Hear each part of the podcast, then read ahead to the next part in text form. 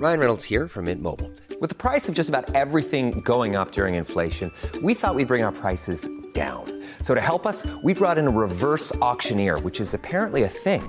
Mint Mobile unlimited premium wireless. Ready to get 30, 30, bit to get 30, bit to get 20, 20, 20, bit to get 20, 20, bit to get 15, 15, 15, 15 just 15 bucks a month.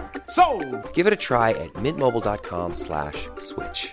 $45 upfront for three months plus taxes and fees. Promo rate for new customers for limited time. Unlimited more than 40 gigabytes per month. Slows. Full terms at mintmobile.com. I mitten på 70-talet var han en av pionjärerna som såg till att uttrycket Chicken Swedes byttes ut mot Super Swedes. Han är dessutom en av de få som faktiskt har anledning att kalla sig stor grabb och medlem av den exklusiva Hall of Fame-familjen. Idag är han även ett etablerat namn inom vin- och affärsvärlden genom att ha öppnat upp sina vinkällare och erbjuda professionell vinlagring till sina medlemmar. Om jag säger att hans namn är Ulf Nilsson så reagerar några igenkännande. Men vi som kan vår svenska idrottshistoria vet att han är betydligt mer känd under sitt smeknamn. Välkommen till Ett bord för två, hockeylegenden Ulf Lillpröjsa Nilsson.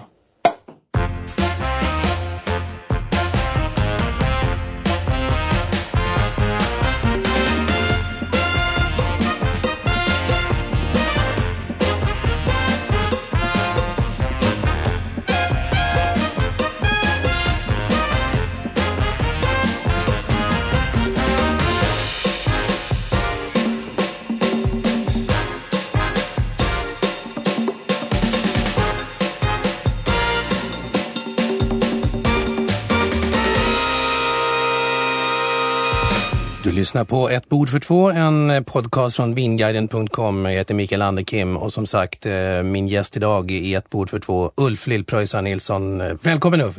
Tack så hemskt mycket. Nu, nu blir det lite så här, ska jag kalla dig för Ulf, Uffe eller Lillpröjsarn idag? Det var bara mamma som sa Ulf, så att eh, det får du inte använda. ja, Pröjsan brukar många, det är mina kompisar som säger det, så att eh, det låter bra.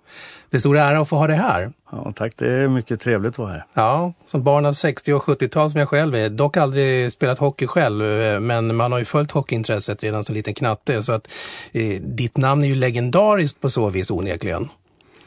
Ja, jag hade ju tur att få eh, kanske välja ishockeyn som min sport, för jag blev värvad till AIK som fotbollsspelare när jag var 17 år. Jaha. Och det var väl eh, kanske mest för att min pappa hade spelat fotboll i AIK i tio år, mellan 45 och 55. Och därifrån, eller hans brorsa läste fel i skolan om Preussen. Så där kommer namnet Preussen. För det var det jag tänkte fråga, vart kommer smeknamnet ifrån? Alltså, men då har du ärvt det av din pappa, därför blev det Lillpröjsarn. Ja, just det. Så att eh, i Nynäshamn så var det min farbror, kallar de Svenne Pröjsan. Och min pappa då var Gösta Pröjsan. Så i Nynäshamn är jag Uffe Pröjsan. Förstås. Ja, och nu är både farbror Sven och pappa borta så att eh, Ja. nu är det bara jag som är Pröjsan. Är det någon av dina söner som har ärvt titeln då? Nej, det har de inte. Nej. De är New Yorkers. Ja, Ja. Eh, Mikael eh, är ju född i Kanada, precis som min dotter. Och sen Daniel föddes i New York 79. Ja. Och tyvärr så tog han livet av sig förra året. Så att eh, det har varit ett ganska jobbigt år Oj. på många sätt. Ja, så det att, förstår eh, jag. Och han var ju inne i lite utav den här branschen. Han hade egen restaurang uppe i Hudson, New York. Aha, det ser jag. Eh, jag beklagar till att börja med. Ja. Det är klart man säger så. Eh, vi vet ju inte vad livet portionerar ut. Verkligen Eh, inte. Så är det ju. Eh, om vi backar tillbaka, vi ska ha en timme tillsammans du och jag här nu då. Och vi ska kryssa mellan förstås din fantastiska hockeykarriär. Vi ska blicka in i vad som har fått dig att arbeta inom vin idag då, givetvis. För vi vet ju att Lillpröjsarn har bytts ut mot Vinpröjsarn också, eller hur? Ja, det stämmer. Ja, bra namn. Ja. Eh, och sen så ska vi förstås också titta lite grann på vad så vi kan hälla upp i någon glas här också för att se kanske lite grann vilken typ av vinprofil är du också då. Ja, det ska bli trevligt. Det ska bli trevligt. Om jag frågar dig först och främst, var tycker du att det här bordet kanske står någonstans? Ja, det är lite svårt för mig att välja för vi har ett fantastiskt sommarställe ute på Stenstrand. Jag är uppväxt i Nynäshamn så att uh, Stenstrand ligger ju ute på Torö. Och det är en liten halvö som heter Ören där, där stockholmarna brukar åka och surfa. Så det är både vanliga surfare, vindsurfare och kitesurfare. Och vi har ett ett fantastiskt ställe precis vid vattnet. Vackert. Sen bor jag ju i Tegnérlunden med, med Gun då, eh, som jag är gift med idag. Eh, och där har vi en terrass ut mot eh, Lunden och en lite ännu större terrass ut mot Observatorielunden. Så att det är tre olika bord som jag kan välja, men jag, jag väljer det som är mot Lunden. Då, då. Du väljer det mot- med mot Lunden. Det, oavsett vilket så går det ganska bra att ställa ett vinglas kanske som sällskap någonstans där. Det tror jag. Ja, jag trodde du skulle säga en terrassvåning på Manhattan eller något sånt där. Nej, det har jag inte råd med. Du har inte det. Jag trodde alla fick det som spelar Rangers, att det var liksom farewell present, att man får en liten våning någonstans. Ja, den missade jag i så fall. Du gjorde det. Eh, jag måste fråga också, just nu vet vi att Lillpröjsarn som namn kom ju då ursprunget ifrån att din pappa då eh, var, Gösta Pröjsarn där då. Eh, och man tar smeknamn, vi som följde hockeyn på, på 60 och 70-talet, det var ju roliga namn. Jag tänker på Lillstrimma, Honken, Tigern, Virus och Lillstöveln tror jag till och med det fanns någon som hette och så. Och så Lillpröjsarn då. då. Det- Och så prosten, lillprosten. och Lillprosten också, ja. Ja. precis ja, Karlsson. Och Eh, hans pappa spelade med min, min pappa i fotboll i AIK. Han gjorde Så, det? Ja. ja. Men idag är det inte lika coola namn, smeknamn på, på hockeylirarna. Nej, jag vet inte varför. Men det var väl så förr i tiden. Att eh, de kallade alla människor för några smeknamn tror jag. Ja. När fick man smeknamnet i ett hockeylag? Ja, jag fick ju det från, från då min pappa, från idrotten och sådär. Och det var väl populärt på den tiden, men eh, jag vet inte varför de har försvunnit. För jag spelar ju tillsammans med Råttan, Rolf Råttan Edberg i AIK också. Och så hade vi någon Klimpen Häggroth i mål tidigare än dig förvisso då, men i alla fall. Ja. Ja. Men sen så spelar jag ju då i Winnipeg med Anders Hedberg på höger sida och, och han har ju egentligen inget smeknamn. Nej. Men så var Bobby Hall på andra sidan och han kallade sig Golden Jet och så, så Ja. Och, så, så, och som kedja kallades vi Hotline. Så jag vet inte riktigt var, varför de här smeknamnen har försvunnit. Ja, det, det kan vara en annan tid som sagt där man verkligen blev, men det var, fanns ju ett annat tilltalssätt också eh, om vi backar tillbaka. Nu låter vi som att vi är jättegamla här och det är vi ju inte. Vi är ju Ja, ja. fräscha unga fortfarande, eller hur? men ändå, för nu kan det bli liksom kopplat kanske med ett namn, en Foppa då för att man heter Forsberg eller Sudden för att man är Sundin med någon och sådär. Så att, Ja. Ja, vi får se. Det kanske mynnar ut någonting. Men ble, när du spelade i Kanada och i, i, eh, i USA, i New York då, då eh, hette du Lillpröjsarn där också eller var det Ulfie eller något sånt där? då? Precis, du har helt rätt. Var så? Ja, och det, ibland så gör jag lite fel för att jag skriver ju autografer, fortfarande får jag lite förfrågningar. Mm. Och då kommer det både från Nordamerika och från eh, Sverige. Mm. Och även andra ställen i Europa. Och eh, är det i, i Sverige så brukar jag skriva Lillpröjsarn. Och i, i, från andra länder så blir det Ulf Nilsson som är autografen. Och eh, lagkamraterna och eh, de flesta kallar mig Ulfie. För det var mycket lättare att säga än Ulf tror jag. Ja, jag förstår det. Då fick du ett smeknamn till där. Ja. du, eh, som jag sa i inledningen här också så eh, är ju din karriär som hockeyspelare väldigt spännande för att du tillhör ju pionjärerna som på tidigt 70-tal eh, packade hockeytrunken och drog iväg över Atlanten då. Du packar väskan ihop med både Anders Hedberg som sagt men också Lars-Erik Sjöberg efter hockey-VM 74 någonstans tror jag det var va? Och drog iväg till Winnipeg. Ja, det stämmer. Mm. VHA hette det då där. Ja, det, det, VHA startade genom att det var Bobby Hall som fick ett erbjudande eller en förfrågan först. Och han trodde aldrig att det här skulle bli någon verklighet. Men han sa så här, om jag får en miljon dollar och skriva på, då kan jag riskera och liksom hjälpa till att starta en ny liga. Och så fick han ett femårskontrakt också med, med Winnipeg. Och han, han sa till oss när vi kom 74 eller kanske något år efteråt då, om inte vi har kommit över så hade inte han orkat spela, fortsätta spela för det var så tungt för var det. honom. Han fick i princip dra hela den här ligan själv. Ja. Men han har varit så otroligt fantastisk mot både Anders och mig. Och vilken, han välkomnade oss och det var så enkelt för oss att komma över. Ja. Men det var ju inte klart egentligen att vi skulle sticka till Winnipeg. För jag ägdes utav Buffalo. Just det, men tradas redan där ja. Nej, då var det NHL. LHL ja. Ja, och eh, Anders tillhörde Toronto. Det började ju med att Tommy Bergman stack över till Detroit 1972. Mm. Och gjorde riktigt bra ifrån sig. Och så året efter, eh, efter VM i Moskva 73, så blev det då Börje Salming och Inge Hammarström till Toronto. Mm. Och de spelade ju också fantastiskt bra. Och då blev det ju mer intresse och sen hade då eh, VA börjat och då behövde de fler spelare och då fanns det inte tillräckligt många i Nordamerika så började de titta på Europa. Då gick det ju inte att ta ryssar och, och eh, tjecker. Nej. Men det var ju Nedomanski och Farda tror jag som stack samma år. Ja, de gjorde det. Ja, och de spelade då i Toronto Toros. Och vi pratade ju ganska mycket inför VM i Helsingfors. För då var det Anders och jag och Lars-Erik som du sa, som var proffsaktuella. Och då hade vi fått en förfrågan för det var en eh, läkare från Winnipeg som forskade på GH där Anders gick och utbildade sig.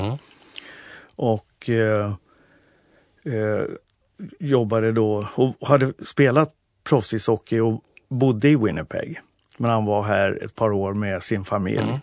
Så han hade ju mycket kontakter där och de hade frågat för Bobby börjar bli trött och sådär. Och, och då så sa de, kan ni tänka er? Och då tyckte vi att det här är mycket, mycket bättre om vi åker och är tre stycken till en klubb. Att kunna påverka hur laget ska spela än att jag skulle komma över själv eller Anders skulle visserligen kunna spela med Hammarström och Salming i Toronto.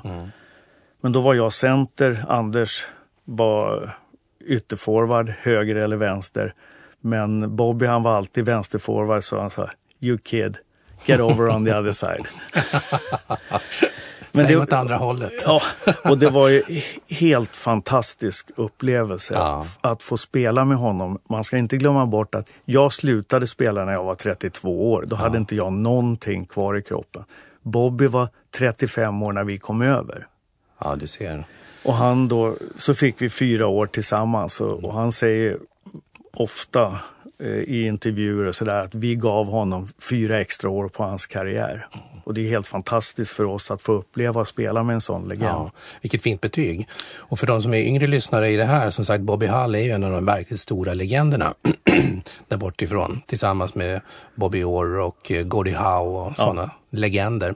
Eh, men VHA då egentligen då som blev en egen, var det en amatörliga eller vad- vilken status hade den egentligen då? Ja, det var en riktig proffsliga och de skulle ju utmana NHL. Och problemet då som från spelarnas eh, sida så fanns det ju inga alternativ. Ville du spela proffsishockey då var det NHL som gällde eller så var det farmarligorna och där ville du inte vara.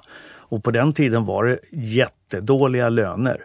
För ägarna liksom, de visste att killarna hade inga alternativ. Och så hade de det här, inte draftsystemet lång tid tillbaka, utan då sponsrade NHL-klubbarna junior om Ja, ja. ligaområden och så ägde de de spelarna. Så du hade bara en möjlighet. Ja. Du kunde inte förhandla med alla lagen i NHL, utan du, du tillhörde ett lag. Och så hade man inga agenter kanske i samma utsträckning som Nej. det finns idag. Så Nej. också då. Så att, eh, det gäller att ha någon som förhandlar åt det så man kan fokusera på, på, på idrotten eh, eller på spelandet i det. I Ja. det. Och Winnipeg, och jag menar din status där, eh, som du säger, du och Anders tillsammans med både Lars-Erik men framförallt Bobby Hall, er kedja då. Eh, ni vinner ju onekligen serien eh, två gånger tror jag, Ja. direkt va? Ja. Och sen så eh, är ju du fortfarande legendar där i Winnipeg med, eftersom du spottar ju in mål och, och assist.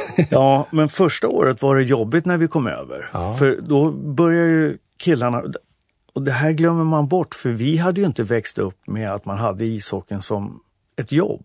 Nej. Men det här var killarna, då, de kom ju från enkla förhållanden och de tjänade ja, mer än vad en lastbilschaufför tjänade. Men det var inga stora löner som de kunde lägga eh, pengar på hyllan. Och då var de lite oroliga. Här kommer det då, för vi tog ju med oss också Kurt Larsson första året, målvakt från Södertälje. Det.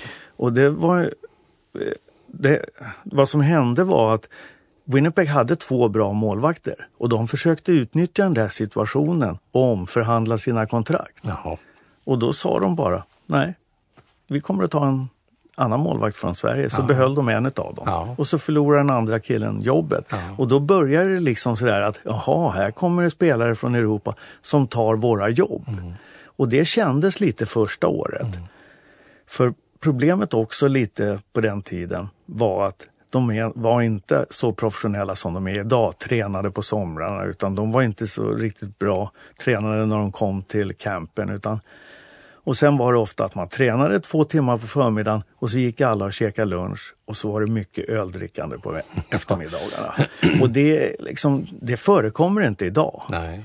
Och då tyckte Bobby så här, för han åkte till sin farm. Han eh, eh, födde upp eh, biffkor och sånt. Ja. Och han tyckte det var kul och, och det accepterades utav de andra spelarna. Men när vi inte, vi, kan, vi kanske gick ut och käkade lunch men vi ville inte sitta kvar och dricka 10-12 öl på eftermiddagen. Och det var varje dag på det sättet.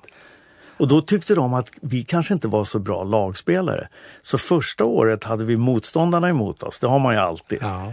Men vi hade också många av medspelarna Ja. som var livrädda för att kanske eventuellt förlora sina jobb Ja, i framtiden. Det är konkurrenssituationer, olika vinklar och aspekter som du säger där. Spännande. Vi kommer tillbaka till mer hockey förstås. Vi ska vinkla in det här någonstans också.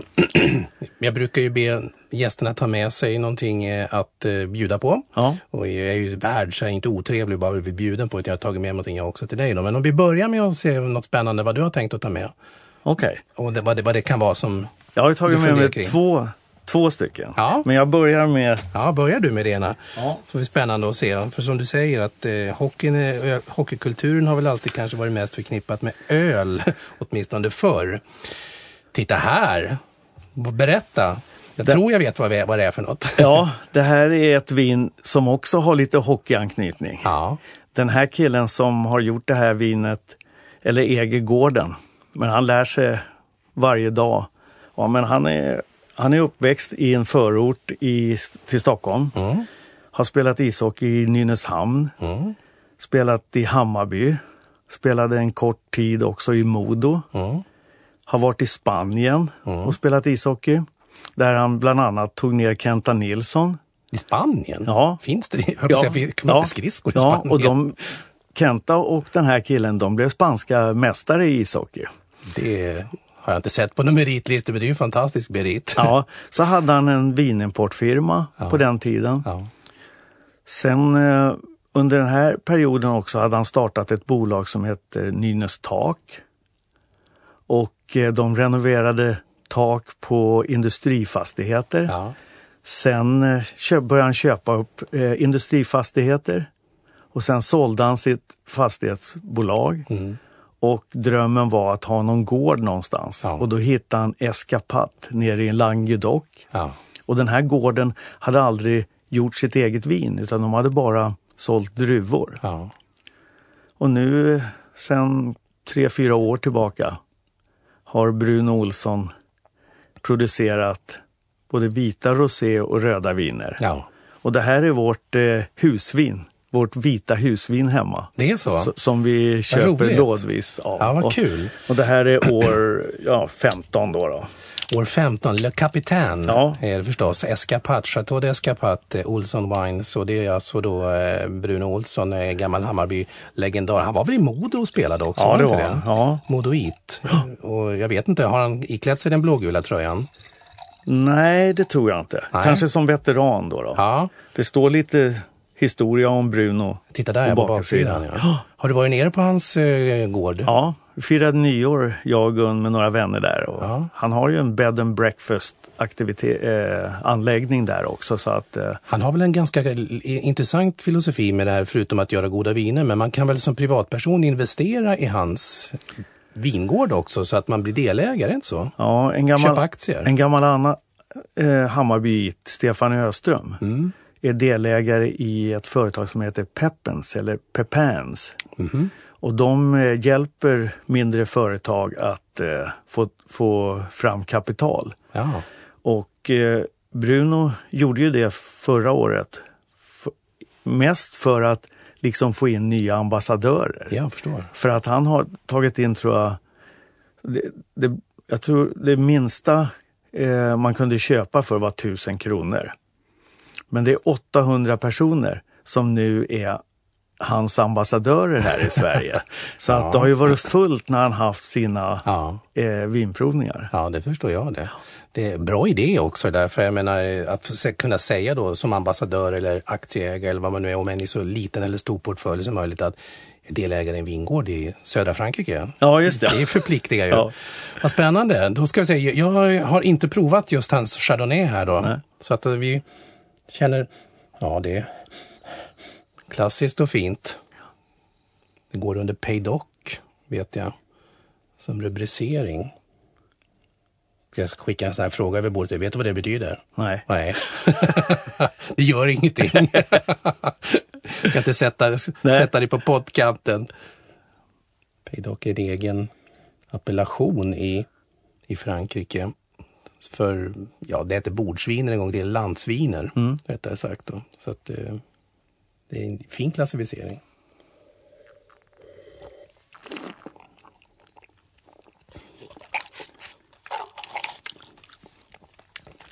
Härlig syra, det stramar till. Ja.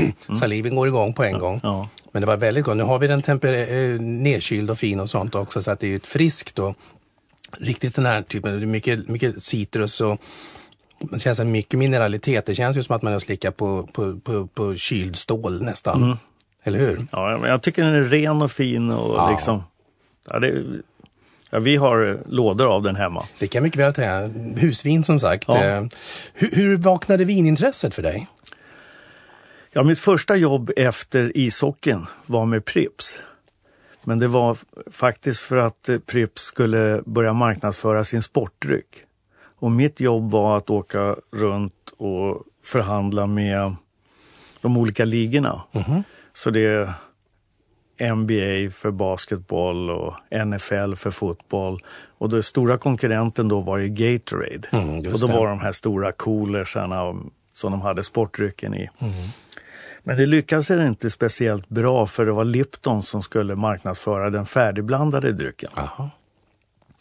Och Gatorade var ju då i stora glasflaskor, bred mynning och eh, största konsumenterna av sportdryck i USA, det var ju byggnadsarbetarna.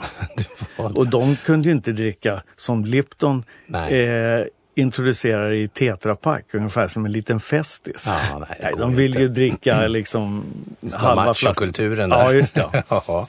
Så det jobbet försvann väl i princip, men Prips ville fortfarande att jag skulle stanna, stanna kvar och då skulle man eh, introducera en öl. Och eh, anlitade en, en, eh, en importfirma då som skulle marknadsföra det här. Och de hade också massa viner. Och då frågade den här Marshall Goldberg mig, han som var huvudaktieägare där, om jag gillade viner. Ja, det är alltid trevligt, så jag, för jag bodde ju då uppe i Scarsdale. Scarsdale är ungefär tre mil norr om Manhattan och hade gångavstånd ner till Sackis. Och det var de som började med vinaktionerna i, i USA. Jaha. Och sen hade de också helsidesannonser varje vecka om vilka viner som de hade. Och det tog mig två, tre minuter att gå ner till den och där var det mycket vinprovningar och så. Ja. Det var min egen vinkällare på den tiden. ja, det var så. Ja, men i alla fall Marshall Goldberg han sa, ja men jag skickar hem lite vin till dig. Ja, det kom 20 lådor utav olika grejer. Så Ja, ja. sämre erbjudanden kan man ju få, lockvaror. ja, och sen var det några killar där och, som vi hade jättetrevligt på importfirman. Och då kunde man köpa Dom Perignon för 25 dollar. Mm, those were the days. Ja, så att eh, det var mycket sådana grejer på den Ja. tiden. Men har du alltid, eh, även som privatperson, då, uppskattat att dricka vin, om vi säger så? Ja, det, det måste jag säga. Är det en sällskapsdryck, tycker du, eller är det en matdryck? Både och. Både och faktiskt. Men framför allt är det en matdryck tycker jag. Har vinkvaliteten blivit bättre också då genom åren i och med att du ändå då introduceras tidigt för den, tycker du? Eh, och eh, haft möjligheten till importörskontakter och sånt och fått pröva vin från hela världen. Och du idag då blickar tillbaka, har kvaliteterna höjts tycker du? Ja, det tycker jag verkligen. Det, och jag skulle egentligen inte vilja vara vinproducent idag. För att? Det är oerhört hård konkurrens. Ja. Och det, det, är väl det som Bruno känner av här. Liksom det, vad ska man sätta priset för en sån, ett sånt här vin? Mm. Eh, när det finns så mycket producenter som kanske erbjuder det här för 60 kronor. Mm. Medan han, han, vill nog ha närmare 90 då. Mm. 80, jag vet inte vad riktigt vad det kostar nu då. Men, Ja. eh, och det här är ju inte eh, på, tillgängligt på alla systembolag. Nej. Utan det är Globen har det och några andra. Men så är det på beställningssortimentet. Ja. Och ni som lyssnar på det här, eh, ni kan ju kolla då på vår eh, vinguiden.com så kommer ni också se flaskbild och artikelnummer och, och pris på just den här Le Capitaine. Men eh, nu är det ju så, vi har ju ett monopol i Sverige och det är ju förstås att eh, det är volymer som måste in och det är, nu när vi har varit ute och rest bland annat nere i Råndalen så har vi mött fantastiska små producenter men som inte har råd att helt enkelt sänka priserna och framförallt gå upp på de kvantiteterna då för att komma in på ett stort marknad som Sverige. Så att eh, vi sitter ju i en väldigt speciell situation här hemma. Ja. Eh, på så vis är det väl, reser du mycket i vinvärlden? Inte sådär jättemycket. Har varit nere i Bordeaux ganska mycket. Saint-Emilion mest då. Mm. Eftersom jag är hedersmedlem på Chateau de Vichier, en golfbana. Nere, som ligger egentligen i Bergerac. Du, det förpliktigar. Ja, ja, det gör det Hur verkligen. blir man det? Ja. Jo, jag hjälpte dem faktiskt att få in vinet på Sakis. Ja, du gjorde det? Ja, när de precis började. Aha. Och sen blev det resor dit och ja, det är ett fantastiskt ställe. Men Ja. det, det är just det är svårt att ta sig till Bordeaux direkt från Stockholm. Ja, det är det. Och, ja, det, och det är det som gör att jag inte åker dit. För att ska man åka några dagar och spela golf då vill man gärna att det ska vara eh, direktflyg till Mm. platsen. Ja, jag tror att det är väl bara ett flyg som brukar sommartid öppna upp någon eh, kortare period för direktflyg dit ner. Om jag har förstått det hela rätt så. Eh, om vi tittar på det du jobbar med idag, för du jobbar ju med vin också då. Du blev ju från att gå från lillpröjsaren så blev du vinpröjsaren. Ja. Vad är vinpröjsaren? Ja, jag, jag kan väl backa upp lite. Då. Det blev skilsmässa för mig 96 i USA. Och sen sommaren 98 träffade jag då Gun och så pendlade vi eh, ett år mellan Stockholm och New York. Och så frågade jag mina barn, för då hade Gun och jag bestämt oss för att vi skulle gifta oss. Om de skulle bli ledsna om jag flyttade till Sverige. Ja. Nej, men de såg ju hur, hur glad jag var och sådär. Så att de tyckte att det var helt okej. Så vi gifte oss i 3 juli 99. Och då, då hade jag flyttat tillbaks till Sverige och så eh, träffade jag en gammal kompis som var min bänkkamrat första året på Schartau, uppe på Stigberget. Jaha. Och han sa till mig så här när vi käkade lunch, Göran Perning heter han. Pröjsarn, kommer du ihåg vad vi lärde oss i skolan? Och jag tittade på honom och tänkte, ja, lite kanske jag kommer ihåg vad, vad, vad du tänkte på. Jo, det var vår lärare i företagsekonomi som sa, du ska jobba med saker och ting när du tjänar pengar när du sover. Klok. Ja, Klok tanke. ja, och det är ju hyror och ränta och Ja. lite såna här saker. Och, Ja. och eh, han, hade, han har fortfarande ett stort eh, förråd uppe på Östermalm som han lagrar eh, prylar till företag och privatpersoner. Mm. Och sen under den här resan så lärde jag känna Rickard Julin också. Mm. Champagneexperten. Ja, just det. Eh, vår, eh, ja, kanske en av de få människorna som är en världskändis egentligen. Ja, och världsmästare i champagne ska Ja, vi det. absolut säga. Ja, han, han har suttit mitt emot mig här också i det här, Ja, vad det här bordet vet jag. Ja, vad härligt. Ja. Eh, så Rickard och jag pratade om lite vad Stockholm skulle behöva. De skulle inte behöva en ny Grappe. Och det fanns ju lite andra sådana här ställen.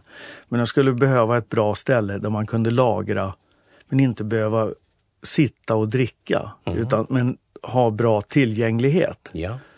Och jag har ju då startade, hittade eh, ett skyddsrum precis under Stjärtau där jag gick själv på. Kä- Kärrosplan. Ja, Okej. Och där öppnade jag då 2007 och öppnade i ganska liten skala för jag visste inte hur jag skulle eh, vad var efterfrågan? Vad ville de ha Precis. för någonting? Ja. Så jag gjorde ena sidan i det här skyddsrummet och hade inga speciellt bra hyllor.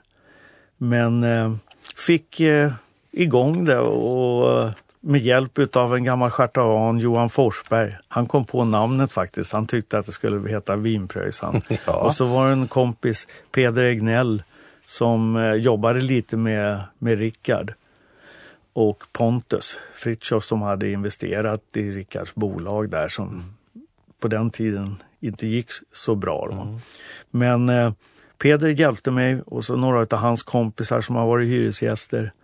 Och sen så har det ena lett till det andra. Så nu har jag två ställen, ett på Östermalm och ett på Söder. Och så har jag tagit fram ett ganska intressant eh, vinställ Jaha.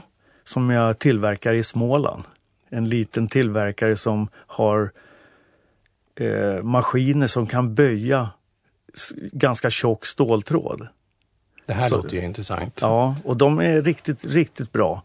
Eh, till och med så att eh, Oaxen har det i sitt eh, vinrum nu på Djurgården. Men alltså, vad är det som är unikt med just den här typen av material menar du och vinställ då? Vad, vad skiljer det från de andra? Nej, jag har gjort ungefär som stegar. Och så ligger hyllorna på de här stegarna och du kan då liksom välja vilken höjd du ska ha. Och, Aha. och sen är hyllorna ungefär som stegar också. För alla flaskor är ju olika. Ja, ja det är ju så numera. Ja, det är ju så att... eh, Och de kanske är perfekt med Bordeaux typflaskan då. då. Och så är de, har jag gjort dem så pass djupa så att det inte är bara en flaska utan du kan lägga dem två mot korkarna mot varandra. För det är ofta är väggutrymmet som är den trånga sektorn. Ja. Så det kommer vi att marknadsföra nu lite så att även om folk vill bygga sin egen vinkällare Ja hemma i villan. Det här är ju jättesmart idé eh, med tanke på att eh, det vinlagringsintresset har ju brett ut sig ordentligt i, bland svenskarna till att börja med. Om vi säger så behålla oss på den inhemska marknaden. Att man vill bygga egna vinkällare och att man, det får ju vi på Vinguiden inte minst frågor om hela tiden. Hur ska jag göra? Vad ska jag tänka på? Och så, då.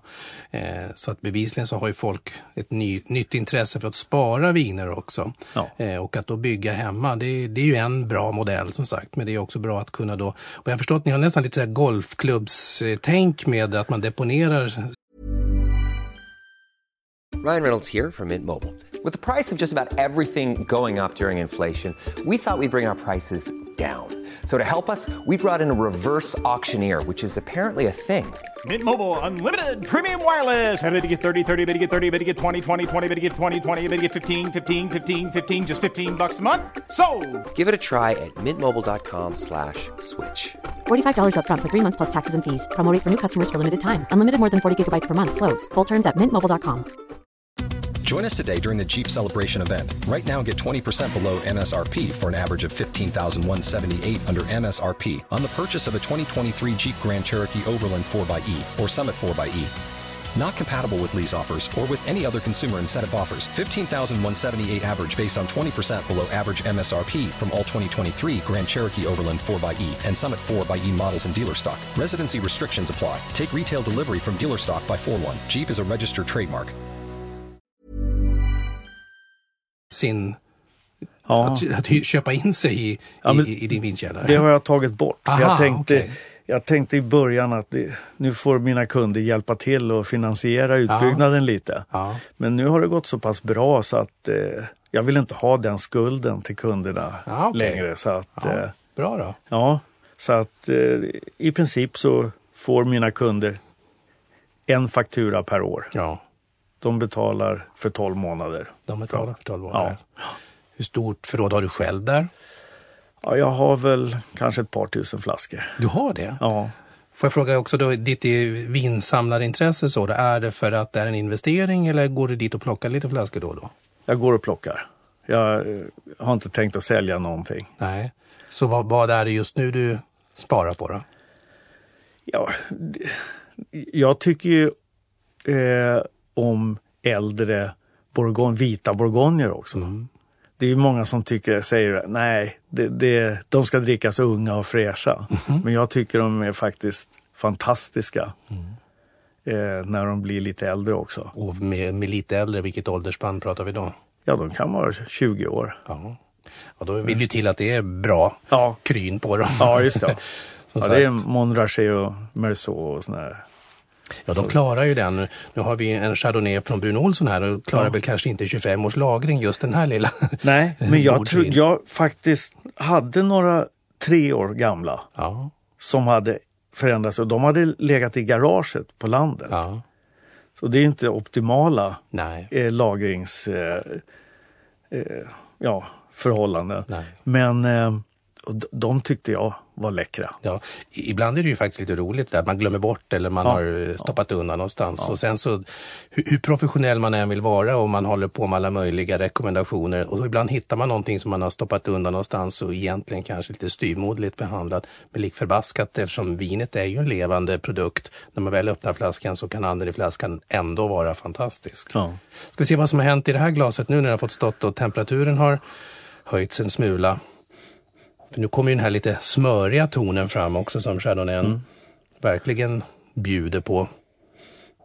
Och det är också, tycker jag, kanske eh, någonting som jag har lärt mig eh, med åren. Att det utvecklas ju så otroligt mycket i glaset. Ja. Och så säger man, nu har vi bara så här lite kvar. Och det är då man börjar gilla det. Ja. Och varför dekanterar man inte eller tänker på de grejerna? För det förändras ju enormt mycket. Ja, visst är det så. Och med, med kunskap så blir ju vinet någonting helt annat. Eh, Oavsett om det handlar om att lära sig om druvan eller producenten eller regionen eller men också där hur serverar man det? Vilken glas ska man ha? Hur ska man förvara den som sagt? Alla de här typen av frågor, är det sånt som du delger dina kunder som kommer och hyr eller förväntas man kunna hjälpt mycket om vin om man ska lagra viner hos dig? Jag skulle vilja säga att 99 procent av mina kunder är mycket bättre på vin än vad jag är. så, så att... Eh, Så du lär dig av dem? Ja, precis, Ja. precis. Och det, det är fantastiskt för mig att vara i den här branschen för jag har, jag har flera kunder som är födda 73 Ja. Och de bjuder in mig. Jag är med i deras herrmiddagsgäng och vi brukar träffas och så tar vi med oss och så provar vi blint och det är ofta röda vin. Vi börjar med kanske en eller två bra champagner och så.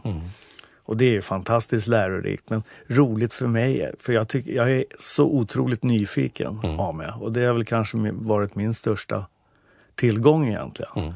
Och det är så härligt att vara med sådana människor som bara brinner av energi. Om du har jobbat en del i, i, inom vinvärlden så, då får vi ju säga då, oavsett borta i Amerika men också här nu på hemmaplan. Tycker du att vinspråket har förändrats, att hur vi kommunicerar vin idag är annorlunda mot vad det var då? Ja, jag vet inte riktigt. Jag har aldrig varit så där intresserad av att ta kurser eller lära mig så mycket. Utan jag lyssnar. För jag, jag har ju haft förmågan, eller för förmånen att få vara med på fantastiska resor med Rickard Julin till Champagne. Men också provningar som han har med sina kompisar eh, hemma. Eftersom han, det är hans jobb att liksom hela tiden prova massor. Och varför ska han sitta och prova ensam? Då sätter han ihop ett litet gäng en gång om året, har han väl gjort nu 10-12 år eller någonting. Och jag har nog varit med fyra, fem, fem av de här åren i alla fall. Och det är ju helt sagolikt men det blir ju nästan lite otäckt på för hur mycket vi häller ut. Liksom. för om du provar 100 champagner Ja. på en dag så liksom, det är massor men det liksom Ja, det blir ju ett arbetsredskap i ett sådant sammanhang också. Det kan jag ju själv upp- uppfatta när man håller på. Att ibland mår man nästan lite dåligt när det åker ner någonting i, i diskhon. Och det är ju inte för att man inte tycker om det utan det är ju för att det, ja, man, det är för mycket. Ja, ja. så är det ju faktiskt. Men då har man glada grannar som man brukar få dela ut till och då, då blir Ja, de nöjda och glada. Och. Så. Men du, Rickard Julin där, som sagt, han har gästat ett bord för två. Du kan lyssna på hans podd också. Så du höra. Han lyckades skicka iväg och skjuta sönder sina egna champagneglas i direktsändningar, så det var riktigt roligt. Jaha. Men det tog han med glimten i ögat, så det var bra. Fantastisk kille. Han, man lär sig mycket om champagne när man eh, är i hans sällskap. Ja, onekligen. Vilka favoritchampagner har du då? Ja, det är nog Celos. Det är så? Ja, det är Celos. Men sen så, för mig har vin varit ganska enkelt. Gott eller inte gott. Och om det inte är gott, då behöver man ju inte fråga något mer. Men är det gott, då brukar nästa fråga vara, hur mycket kostar det? Ja. Och det, är- ja, det, så gott kanske det inte är. Men eh, Är det typiskt svenskt att tänka så? ja, det kanske det är. Är Det kanske- amerikanerna likadana? Ja, jag vet inte. Jag vet faktiskt inte. Men, Nej. men det beror på lite vad man har för plånbok också. Mm. Både jag och min fru tycker om att dricka goda viner. Och det känns ibland lite jobbigt att när man går ut på restaurang. Mm. För där får man ju betala ja, 400 kronor för 300-400 för det billigaste Mm. vinet. Men om du då går och köper för 300-400 kronor Mm. på Systembolaget och lagar god mat hemma, Mm. då får du ju ett helt annat vin. Men där är vi jättekorkade, vi, vi människor, för att vi, vi tycker ju som sagt, som du säger, det är helt okej att betala 400-500 för det billigaste, enklaste bordsvinet på en restaurang som skulle kosta kanske 69 kronor på hyllan i Systembolaget. Ja. Och ändå så ryggar vi när vi går till kvalitetshyllan och ska lägga 300 kronor på ett vanligt vin. Ja, men Det det, där, där har jag ändrat mig Ja, faktiskt. jag med, tack och lov. Men det Där- var för att jag fick en kunskap om vinet. Ja, för det var, jag hörde någon som sa att Madonnas mantra är att jag ska vara luspank innan jag börjar dricka dåliga viner. Säger Madonna det? Ja. Okej, har du haft henne till bords? Min vän, en annan figur som jag funderar på om, du- om du har haft till bords. Du presenterade ju då Bruno Olssons eh, Le Capitaine, en eh, svensk eh, hockeyprofil onekligen, som driver då vingård nere i södra Frankrike, Languedoc, eh, Chateau eh, Escapat. Eh, jag tänkte bjussa på en annan legendar. Jag tror vi kliver upp lite grann i både ranking och, och, och, och status när jag säger att mitt vin jag tänkte bjussa dig på, han, om jag säger nummer 99, då borde det ju nästan klinga lite bekant hos dig va? Ja, det är väl kungen av eh, hockeyspelare kanske. Visst är det väl så? Även om jag spelade med en av kungarna också, som du nämnde tidigare, Bobby Hull. Ja. Men Wayne Gretzky var ju fantastisk. Och det som gjorde honom kanske så otroligt unik, det var att han såg inte speciellt snabb ut, men han var oerhört snabb på skridskorna och sådär och hade ett fantastiskt spelsinne. Han, ni, ni möttes eras vägar, era vägar i VHA i och med att han spelade Edmonton.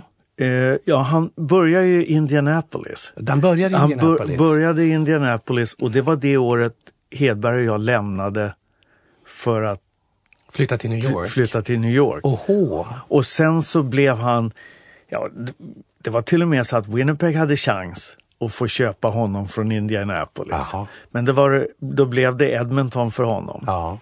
Och det, det kanske det finaste betyget vi har fått någonsin, Anders och jag och, och det, ja, Lars-Erik och det Winnipeg-laget.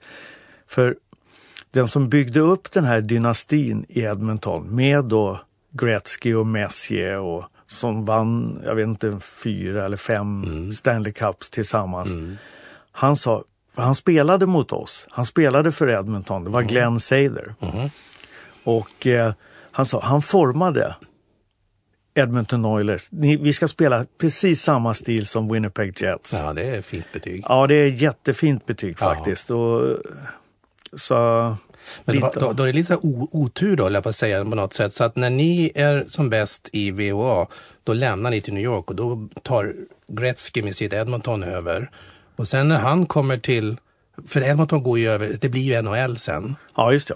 Ändå. Det var ju fyra lag som, som kom in i NHL från Ja. VA. Ja, det. Och det var Winnipeg, det var Edmonton och det var Hartford. Och så var det Quebec. Och Quebec, ja. Och Quebec blev senare Colorado. Just det. Och Hartford blev Carolina. Ja. Och Winnipeg blev Phoenix. Ja. Och så Edmonton fortfarande är kvar där. Ja. Och, och Gretzky är ju tillbaka som ambassadör nu för Edmonton. Så att han har ju ett kontrakt med Ja. nya ägarna och sådär. Så att Ja. han är en sån otroligt stor eh, legendar i, både Kanada och USA. Visst är det ju så. Och i glaset här då, number 99, Wayne Gretzky Estate. Han, numera är han ju faktiskt vinmakare och äger en hel vinindustri. Så att det har han investerat i. Ja. Och jag brukar säga det, man brukar prata om kändisviner lite fult här i Sverige. Eh, och det finns ju som sagt kändisviner som man kanske inte alls behöver nämna så mycket om. Men i det här fallet så tycker jag att det här är synd att kalla det för ett kändisvin. Utan här har vi en legendar som onekligen i allra högsta grad är involverad i hela processen. Och har ett otroligt kunnande också, men ett affärsintresse givetvis Mm. också. Så eh, det här finns också på Systembolaget, inte på hyllan utan i beställningssortimentet. Så kollar ni på våran sajt här nu på vinguiden.com så kommer ni bli guidade till Gretzkyvinerna också. Jag tänkte bjussa dig på en eh, från Sonoma County. Han har ju odlingar i tre olika delar i, ja, i, Amerika och Nordamerika då. Eh, eftersom han har i Sonoma County då Kalifornien, stora delarna och sen så har han också British Columbia och sen har han uppe i Ontario då Kanada. Så att han har ju brett ut sig onekligen. Den gode, den gode Gretzky så. Eh, Cabernet Sauvignon 2012, 13 till och med står det på den här. En klassisk California Cab. Spännande. Jag har provat någon årgång förut. Just i, i Sonoma där så är det just Cabben och eh, Chardonnayn som man gör klassiskt. Och Chardonnayn drack jag faktiskt ett, en flaska utav i helgen som gick till en väldigt god torskrygg med knaperstekt bacon och Oj. sånt till. Och det blir ju fantastiska Ja. toner då som gifter sig med det rökta och fatlagringen och det smöriga. Men det här är ju bärigt och fint va? Mm. Ja, det är det. när man är ner i näsan med det här så känner man ju hela den här svartvinbärs och mörka frukten och så. Mm. Nu spottar ju vi här där vi sitter men här, här Inte känns det- jag. Nej, jag tänkte nästan säga det. Jag, vad glad jag blev för det här var, det var len och fin Mm. var i, i munnen. Klädde ju in det hela så. Len och fin, var han len och fin som hockeyspelare tycker du? Ja, det var han. Han hade det ju väldigt... Ja, härliga händer faktiskt. Men han, han, var ju, han var ju så komplett som spelare. Men just det där som jag sa tidigare är att jag tror många motståndare lurades av att han var lite kantig i sin åkning och sådär och det såg inte riktigt snabbt ut men han var otroligt snabb. Och framförallt var han snabb i tanken. Ja, han var ju regissör på så många olika sätt. Eh, Förutom att han var en, en sylvass eh, målgörare så var han ju en enorm framspelare också. Och, och ändå var han ju inte en, ett kraft... Skulle han klara sig idag med sin fysik i ett kraftspel som hockeyn är idag, tror du? Den, den har ju utvecklats på det sättet att allting går fortare. Eh, de, och så är de bättre tränade idag. Eh, jag spelar väl, ja, jag är 1,80 lång, 80 kilo.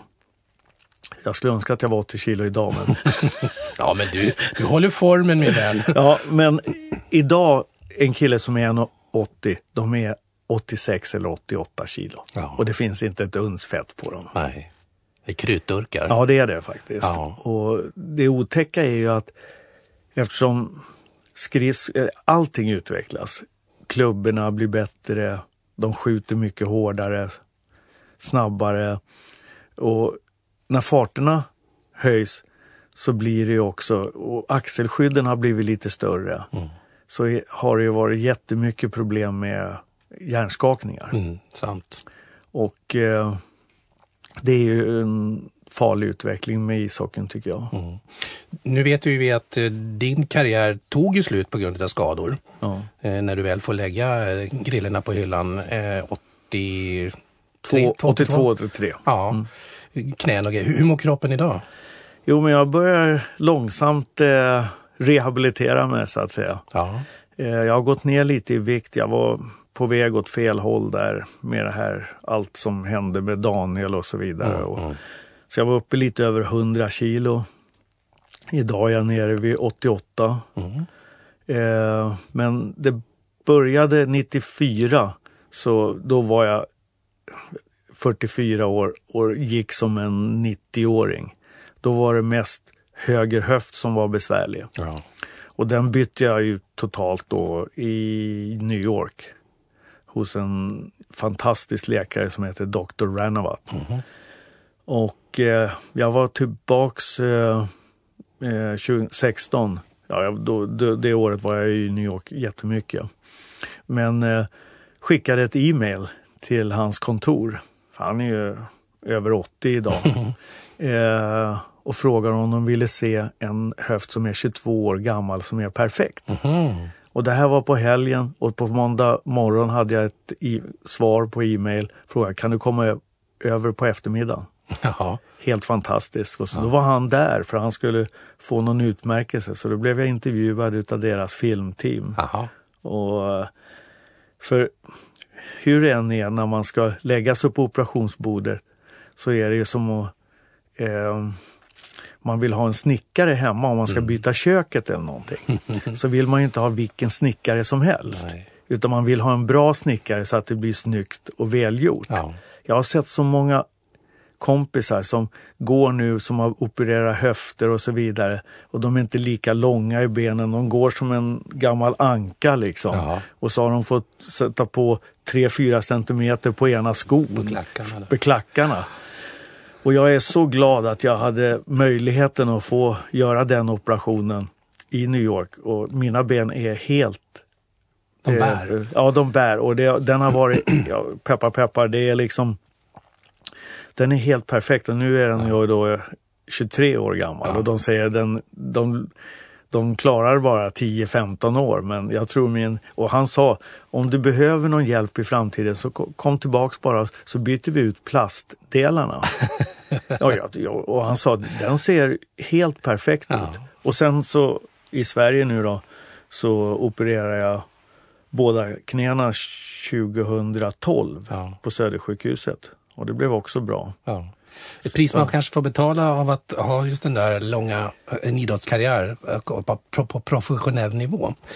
Ja, Jag förstår. Ja, det tror jag. Men jag tycker kroppen är väl som en bil. Om du servar den och sköter den väl och så vidare så håller den ganska länge. Mm. Men hockey och professionell ishockey det är som att köra rally med sin kropp. Och rallybilar de håller ju inte så länge. Nej, de gör inte Så det. att, eh, men, men jag försökte, i morse var jag ute på en promenad på, ja det blev 12,5 kilometer. Ja, ja då, då grattis. Ja, det, var, det var längre än vad jag orkade göra kan jag säga. Jag jag var sex kilometer i morse så jag tog halva, Ja, ja. halva sträckan. Ehm, spelade du mot Gretzky då i alla fall? Det måste du ha Ja, gjort? ja, oh, ja. När vi var i New York. Men mitt första år i New York var ju fantastiskt. Då blev jag vald till eh, mest värdefulla spelare utav mina lagkamrater. Och då gick vi till final och förlorade i Stanley Cup-finalen mot Montreal Canadiens. Ja. Och då var ju Gretzky i Edmonton. Ja. Ja, inte första året, för då hade de fortfarande i VA. Andra året så förlorade vi eh, mot Islanders. Och det var ju de som var dynastin innan Gretzky och de Mm. riktigt kom igång. För de, med, då hade ju Islanders Stefan Persson och Anders Kaller. Som, Thomas Jonsson var väl där också? Thomas Jonsson Ja. var där också. Jag tror Mats, eh, vad heter han från Södertälje? Hallin. Mats. Hallin, ja. Mats Hallin Ja. vann nu nå- något med Ja. Stanley ja, de var en liten svensk koloni där. Ja, just det. Som, på samma sätt som Detroit blev det sen. Ja, ja just det. Ja. Alltså det blev ju Islanders och sen blev det Edmonton och sen, jag vet inte, växlade det lite Ja. där. Och sen kom ju Detroit med sin dynasti också. Då. Röda maskinen. Ja, Du, eh, men du får, när du träffar Gretzky kanske framöver så kan du eh, säga att schysst vin. jag träffade faktiskt honom i eh, höstas. Ja, Då det. Hedberg och jag och Bobby Hall blev invalda, eller våra tröjor hängdes upp i, i Winnipeg, Ja. i arenan. Och då hade de en utematch. Det här var mot Toronto eh, mitt i veckan och sen på helgen blev det Edmonton och Jets skulle spela utomhus. Eh, Häftigt. På en fotbollsstadion då som Ja. Winnipeg Blue Bombers spelar på. Och sen dagen innan hade de då en eh, alumni-match eller legend-match. De kallar det inte oldtimers. Men du, hur funkar det där då numera i och med att Winnipeg som lag såldes ju vidare till Nashville Mhm. som det blev. Nej, till Phoenix. Förlåt, Phoenix menar Ja, jag. Förlåt, ja. Phoenix. Eh, så hu- hur är det ändå? Är, blir det att man är ännu mer legend då i Winnipeg för när du kommer tillbaka dit och så? Ja, det var ju, var ju lite kontroversiellt ett tag för att Atlanta har ju förlorat två lag. Först var det Atlanta Flames som gick till Calgary. blev flyttat till Calgary och då blev det Calgary Flames. Och sen så startade de ett nytt lag i Atlanta för de trodde att de skulle kunna, och då hette det Atlanta Trashers tror jag någonting. Men de lyckades aldrig få igång det där och få någon ekonomi i det. Och då hade NHL gjort det här med lönetak och det var lite mer strukturerat.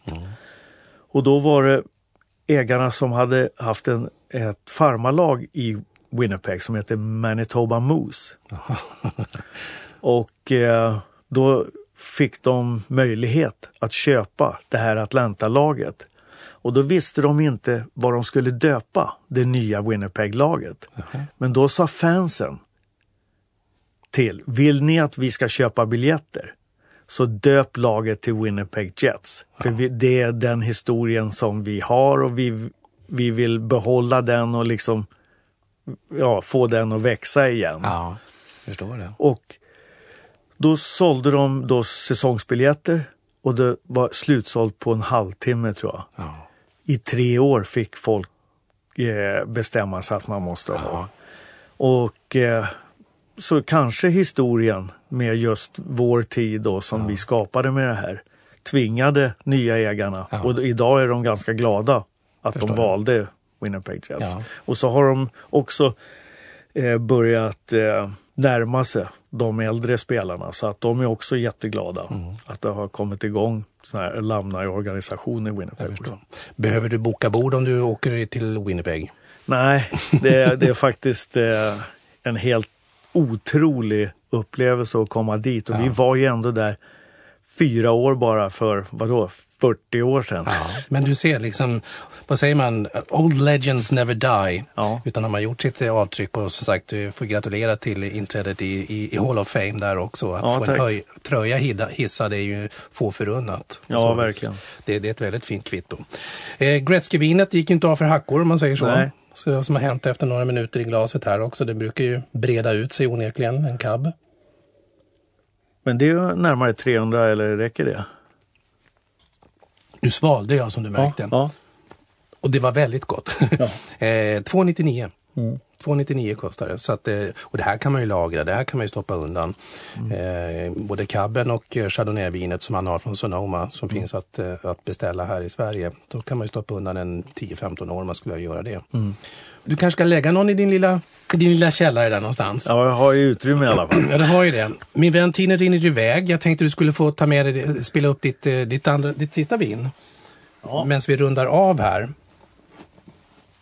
Om du vill. Och då har jag tagit med mig kungens. Nu, när man talar om trollen, som man brukar säga, så står de i farstun men så hamnar de i glasen, kanske vi ska säga då. Ja. Ja, Ja, det här är ju min kompis som har tagit fram det här. Ehm, och det börjar ju med att eh, han gjorde ett vitt vin. Och så kom det här rosén förra året tror jag. Eller om det var i- till den här säsongen. ska vi se så att du får... Vi hör ljudet här på ett bra sätt. Fast så att du inte får i ögat där ja. Slipper åka tillbaka till New York och Ja. begära oper, operera någonting annat.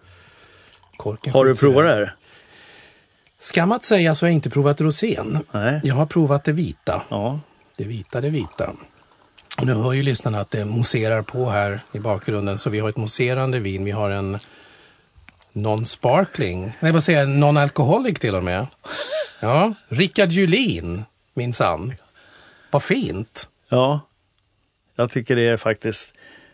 Eftersom jag nu när jag skulle skärpa mig och gå ner lite i vikt så Ja. tog jag en 100 dagars detox Jaha. och och inga alkohol på 100 dagar. Mm. Och då var det här ett jättebra alternativ. Ja, det var det. Ja. Det här ska bli spännande.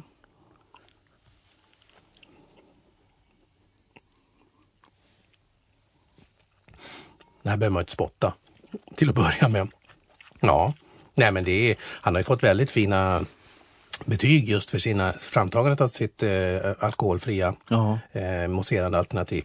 Eh, väldigt fin syra. Och då pratar vi inte kolsyran utan själva den syrligheten som gömmer sig i vinet. Ja. Eh, mm, unga jordgubbar, unga smultron och lite röda vinbär nästan och så. Ja, det här är riktigt bra faktiskt. Jag tycker det är, Ja. betydligt bättre än det vita. Jag är nog benägen att hålla med dig, för annars är just det här med alkoholfria viner, idag är ju det en marknad onekligen som är, har öppnat upp sig för alkoholfritt eh, vin. Ölen har klarat det väldigt bra tycker jag. Det, det klarar sig bra, men just när det gäller viner, vita, röda och, och mousserande, så alkoholbäraren gör ju väldigt mycket för att vinet också ska behålla en karaktär. Så det ställer ju lite krav, för annars så finns det ju en risk att det bara blir sur saft. Ja, just det. någonstans. En alkoholfri öl kan ju fortfarande smaka humle och, och ha en beska som funkar bra till maten. Men det här var ju ett väldigt fint alternativ som aperitif och att till och med kunna göra matkombinationer på. Det förstår jag. Du, om vi pratar idrott och alkohol lite, lite kort så då. Nu berättar du att det, det skickade att ölkulturen var onekligen väldigt utbredd eh, på den tiden du själv var aktiv eh, hockeyspelare och så. Då. Hur, hur, hur var vin i hockeyvärlden? Jo, men när vi, vi var ju ofta ute och åt innan, ja, kvällen innan matcher, när vi, speciellt när vi var på bortaresor. Och det är ju, ja, det är ju 40-50 eh, kvällar om året. För reglerna var att laget måste alltid vara dagen innan på, på plats. Och eh, då var vi ute och åt och då blev det ett par glas vin. Och sådär. Nu vet jag inte hur killarna, om de är så otroligt proffsiga så att de inte dricker under säsongen överhuvudtaget. Men vi tyckte att det var ganska skönt att koppla av med ett par glas vin faktiskt. Och Bobby Hall han älskar härliga röda viner framför allt. Han gör det? Ja. ja. ja. Han har inte satsat på vinmakeriet själv? Nej, det har han inte. Han håller på med sina biffkor. Just det, för, ja, men, han har den andra biten där man ska äta till. Ja, just det. Själv för egen del, har du haft något intresse eller någon, någon kittling till att eh, jobba med, sätta ditt eget namn på en etikett? Så? Ja, eftersom jag hade en vinkälla då, man skulle göra något vinpröjsam vin då. då. Ja. Men nej, jag tycker inte att det, det känns... Jag vill istället försöka förenkla mitt liv än att, än att krångla till det mer. Det är nog klokt. Ja. Tror du att vi kommer få se någon annan eh, hockeyprofil framöver sätta sitt namn på? För att det, fotbollsspelare gör det ju. Eh, inte under aktiv karriär, men ja, en del i Spanien och Italien har ju faktiskt lyckats med det. Eh, det är helt okej, men inte här i Sverige i alla fall. Eh, att artister gör det, de använder ju vin idag som en marknads, eh, ma- marknadsattiralj. Eh, tror du att vi kommer få se några hockeyspelare framöver sätta sitt namn på vin i framtiden? Ja, det, säkert kommer det några, men jag vet inte varför de ska göra det egentligen. Man måste komma upp i sådana volymer om det ska bli någon. Ja, Jag tycker det, Rickard här är ett jättebra exempel Ja. faktiskt. Det här, och det är många i vinvärlden som har kritiserat honom för att han har gjort det här. Men det tror jag är lite avundsjuka för att de kan inte göra det själva.